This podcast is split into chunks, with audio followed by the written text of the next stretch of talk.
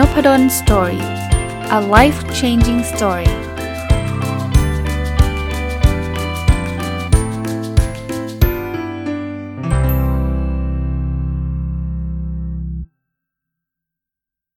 สวัสดีครับ ยินดีต้อนรับเข้าสู่นพดล Story Podcast นะครับ แล้วก็วันศุกร์นะครับ ยินดีต้อนรับเข้าสู่รายการ MBA Weekly นะ สำหรับศุกร์นี้เนี่ยขอรวบเอาคำถามที่มีคนถามมาในเพจ MBA ธรรมศาสตร์นะครับ ถ้าใครสนใจเนี่ยเข้าไปติดตามเพจ MBA ธรรมศาสตร์ได้นะครับ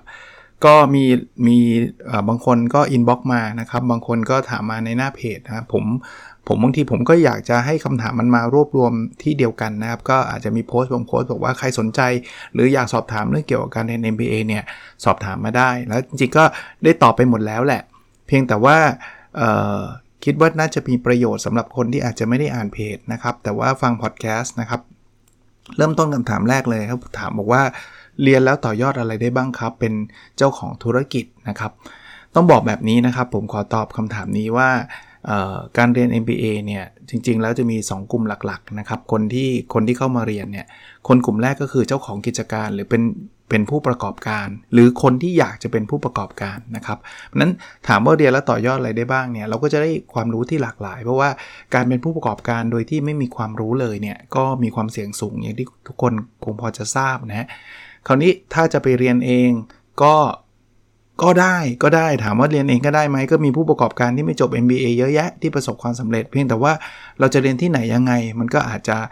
บางทีมันก็ไม่สอดคล้องกันนะ เพราะว่ามันไม่ได้ถูกออกแบบมาแล้วจะเรียนอะไรก่อนหลังเนี่ยบางทีก็ยากถ้าเกิดเราจะไปเรียนเอง มันก็ได้เป็นจะเรียกว่าเป็นชิ้นของของจิ๊กซอทีละชิ้น แต่เราอาจจะเอามารวบรวมเป็นเป็นเรื่องเดียวกันได้ลำบากหน่อยนะครับอาจจะต้องอาศัยการลองผิดลองถูกด้วยตัวเราเองเยอะนิดนึงนะครับ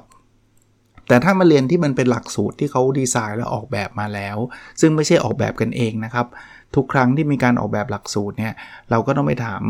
ในจ้างเราก็ไปถามผู้ประกอบการ เราไปถามสิทธิ์เก่า เราไปถามสิทธิ์ปัจจุบัน แล้วก็ไปดูหลักสูตรของต่างประเทศเยอะแยะมากมายเนี่ยผมว่ามันก็ช่วยทำให้เราเห็นภาพธุรกิจอะไรได้ดีขึ้น กลุ่มที่2เนี่ยจะเป็นกลุ่มที่ไม่ได้อยากทำธุรกิจครับ กลุ่มที่2นี่จะเป็นกลุ่มที่อยากที่จะ ต่อยอดในการทำงานของตัวเองนะครับ ไม่ว่าจะเป็นเป็นการทำงานในระดับสูงขึ้นไปที่จะเป็นผู้บริหารนะครับ หรือบางคนก็อาจจะอยากเปลี่ยนฟิลนะ เคยเป็นวิศวกรอยู่อยากทำงานการเงินอะไรเงี้ยกลุ่มเหล่านี้เนี่ยจะก็จะได้รับความรู้ในด้านการบริหารนะครับ MBA ก็เปิดรับนักศึกษาที่มีความหลากหลายอยู่แล้ว ไม่ว่าคุณจะอยู่อาชีพวิชาชีพใด ๆ ก็ตามเนี่ยคุณสามารถก่อให้จบปริญญาตรีเนี่ย คุณสามารถจะมาสมัครเรียน MBA ได้นะครับ ตอบท่านนี้เนี่ย ถ้าท่านนี้เป็นเจ้าของธุรกิจเนี่ย ผมเชื่อว่า MBA ก็น่าจะตอบโจทย์ในกลุ่มแรกนะ ก็คือเรียนแล้วก็จะรู้ฟังก์ชันหรือรู้ในแต่ละสาขาเยอะขึ้นนะครับ ก็คือรู้การเงินการตลาดการรู้บัญชีรู้ทางด้านบุคคล ทางด้าน operation ก็น่าจะช่วยทำให้กิจการท่านดีขึ้นได้นะครับ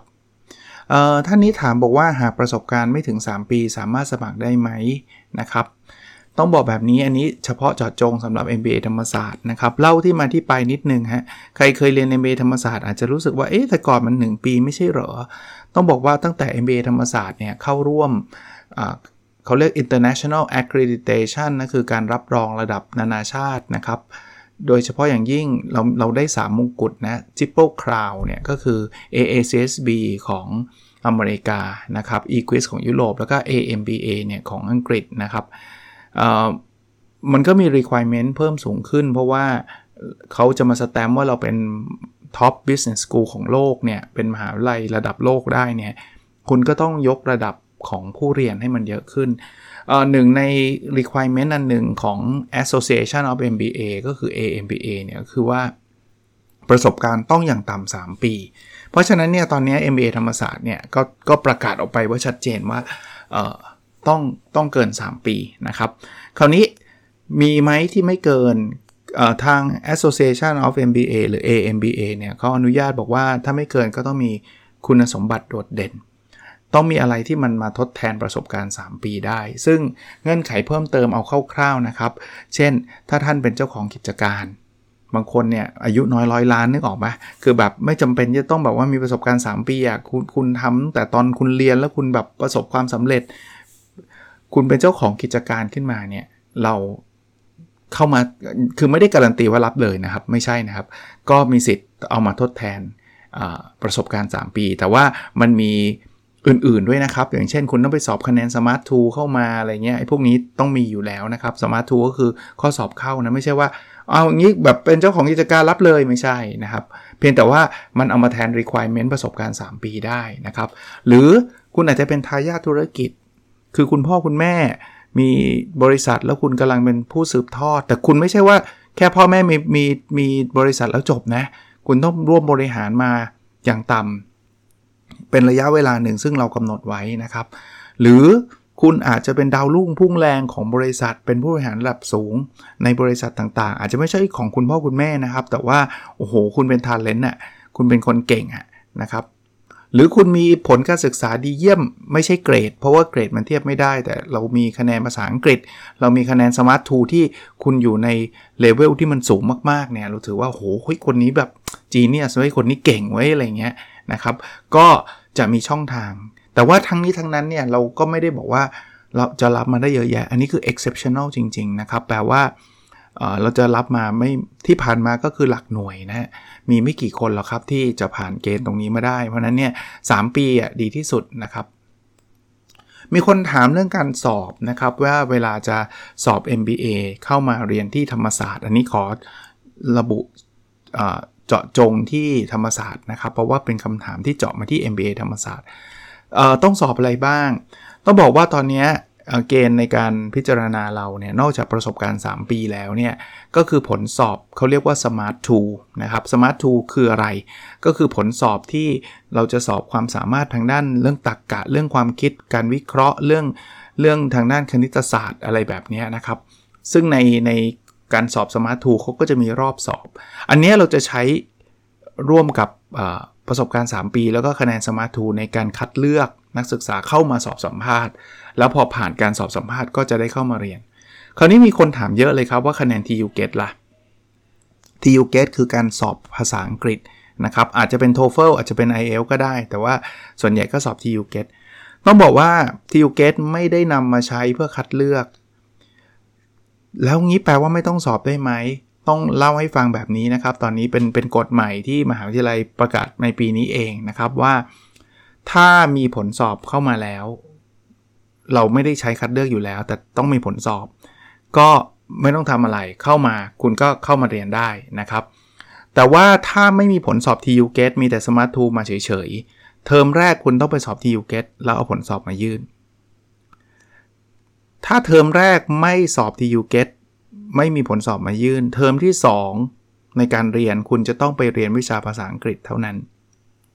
TU GET หรือผลสอบภาษาอังกฤษเนี่ยมีความซับซ้อนนิดหนึ่งคือ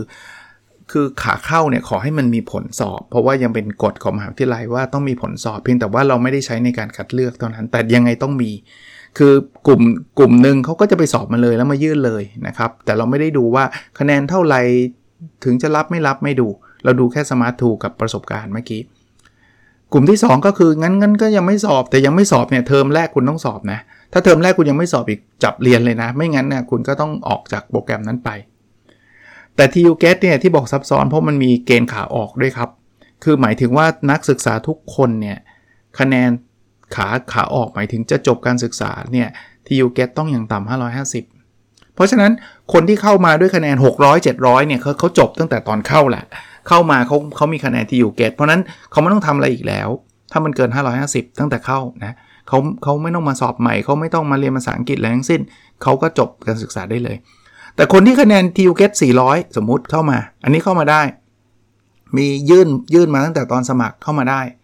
แต่ระหว่างทางคุณต้องสอบให้ได้ 550 ถ้าคุณไม่สอบหรือสอบไม่ได้510คุณสามารถเรียนวิชาภาษาอังกฤษทดแทนได้นะครับ ก็ เอาเป็นคร่าวๆแบบนี้นะครับว่ามันก็อาจจะมีหลายหลายขยักนิดนึง แต่ว่ามันไม่ยากเกินความเข้าใจนะครับ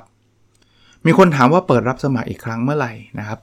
ถ้าเอาสเกจดูปีที่แล้วเนี่ยเราเปิดรับสมัครอีกครั้งเดือนพฤศจิกายนนะครับ พฤศจิกายนอย่างที่ผมเล่าให้ฟังนะครับเเรื่องของการสอบ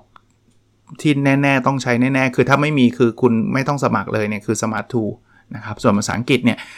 เล็กคอมเมนต์ว่าสอบก็ดี เพราะว่าไม่ต้องมานั่งลุ้นตอนเทอมหนึ่งไม่ต้องมาสอบอีกอีกที เพราะยังไงคุณต้องสอบอยู่แล้วนะครับ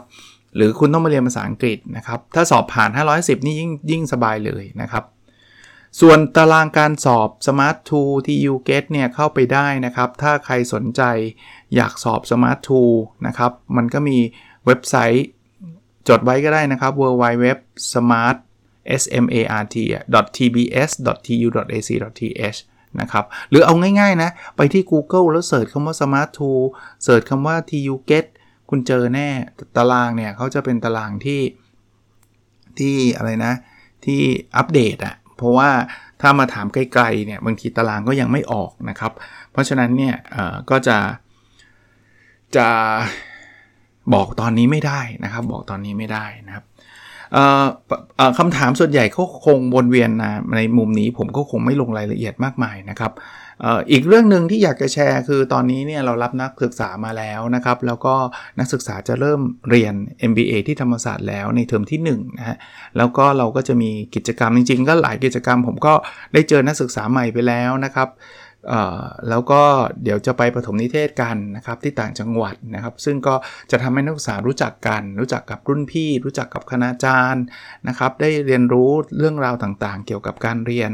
MBA นะครับครั้งครั้งแรกที่ผมเจอก็คือเจอผ่านออนไลน์ ผมก็มีการแนะนำหลักสูตร แนะนำ MBA ธรรมศาสตร์ให้กับนักศึกษาทุกคนได้ได้รู้จักไปแล้วนะครับ ก็อันนี้ก็เป็นกำหนดการคร่าวๆคราวนี้ เรื่องราวของ MBA Weekly เนี่ย ผมไม่ได้กะจะมาพูดเรื่อง MBA ธรรมศาสตร์ทุกสัปดาห์นะครับ ต้องเล่าให้ฟังแล้วกำลังจะบอกแผนว่าคนติดตามเนี่ย บางทีก็ อุ้ยมันเรื่องรับสมัครเราไม่เกี่ยวเลย ไม่รู้จะฟังไปทำไม อันนี้คือแผนที่ผมจะทำนะครับ เพราะว่าในช่วงแรกแน่นอนก็ต้องปูปูพื้นนะ่ะเพราะว่ามันเป็นรายการที่สร้างขึ้นมาเพื่อ MA ธรรมศาสตร์ในฐานะที่ผมเป็นในปัจจุบันนะครับ เป็นผู้ในการโครงการ MA ธรรมศาสตร์อยู่เนี่ย แต่ว่านับตั้งแต่สัปดาห์หน้าเป็นต้นไปเนี่ยจะมีรายการอยู่รายการนี้จะจะมีอยู่ 2 มุมนะครับ มุมแรกเนี่ยคือผมจะถ่ายทอดความรู้ที่มีการเรียนการสอนในหลักสูตร MBA นะครับ ผมอ่านหนังสือที่เกี่ยวข้องกับ MBA เหมือนกันนะครับ จริงๆ ตัวผมก็จบ MBA นะ แต่ว่าตอนนี้ก็อัปเดตตัวเองอ่านหนังสือเพราะนั้นเนี่ย ก็อยากให้ผู้ฟังได้ความรู้ทางด้านธุรกิจไปด้วยนะครับแน่นอนมันคงไปทดแทนการเรียน MBA ได้ร้อยเปอร์เซ็นต์ไม่ได้หรอก เพราะว่าเรียน MBA เนี่ยมันมันลึกกว่า มันมีอะไรรายละเอียดเยอะกว่านะครับแต่ว่าผมก็จะหยิบยกเครื่องมือ หยิบยกความรู้ทางด้านการตลาดการเงินบัญชี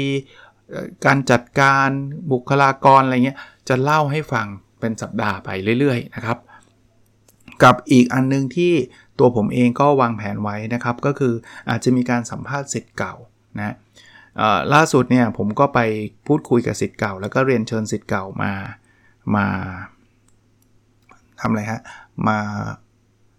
ปฐมนิเทศนะครับแหมนึกไม่ออก มาปฐมนิเทศก็อยากให้สิทธิ์เก่ามาเล่าให้กับสิทธิ์ปัจจุบันฟังว่าเรียน MBA เป็นยังไงแบบไหน แต่ก็คิดอีกมุมนึงว่า เออ แล้วสำหรับคนนอกสำหรับคนที่ฟังพอดแคสต์เราล่ะ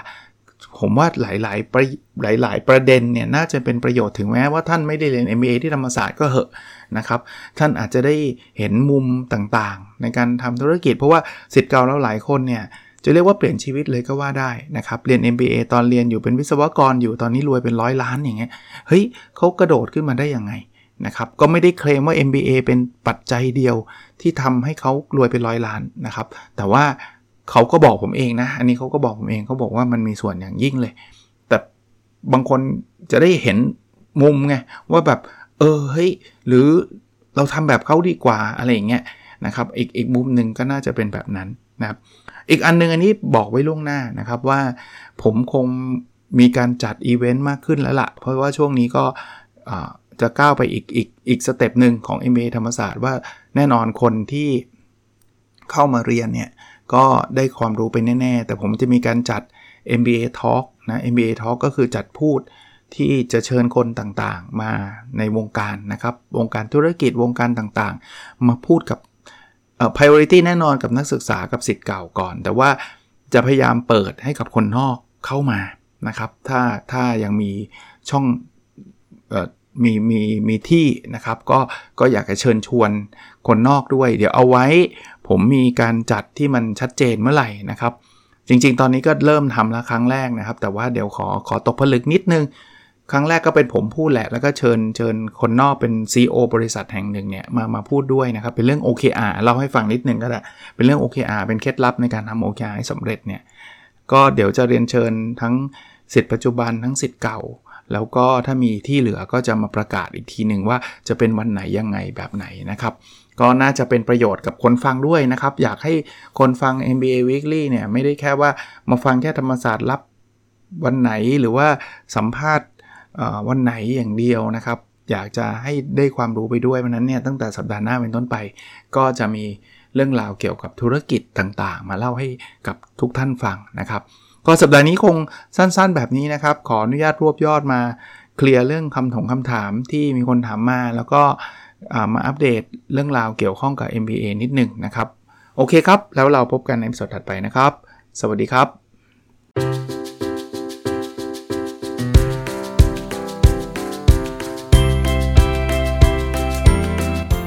n o p a d o n Story a life changing story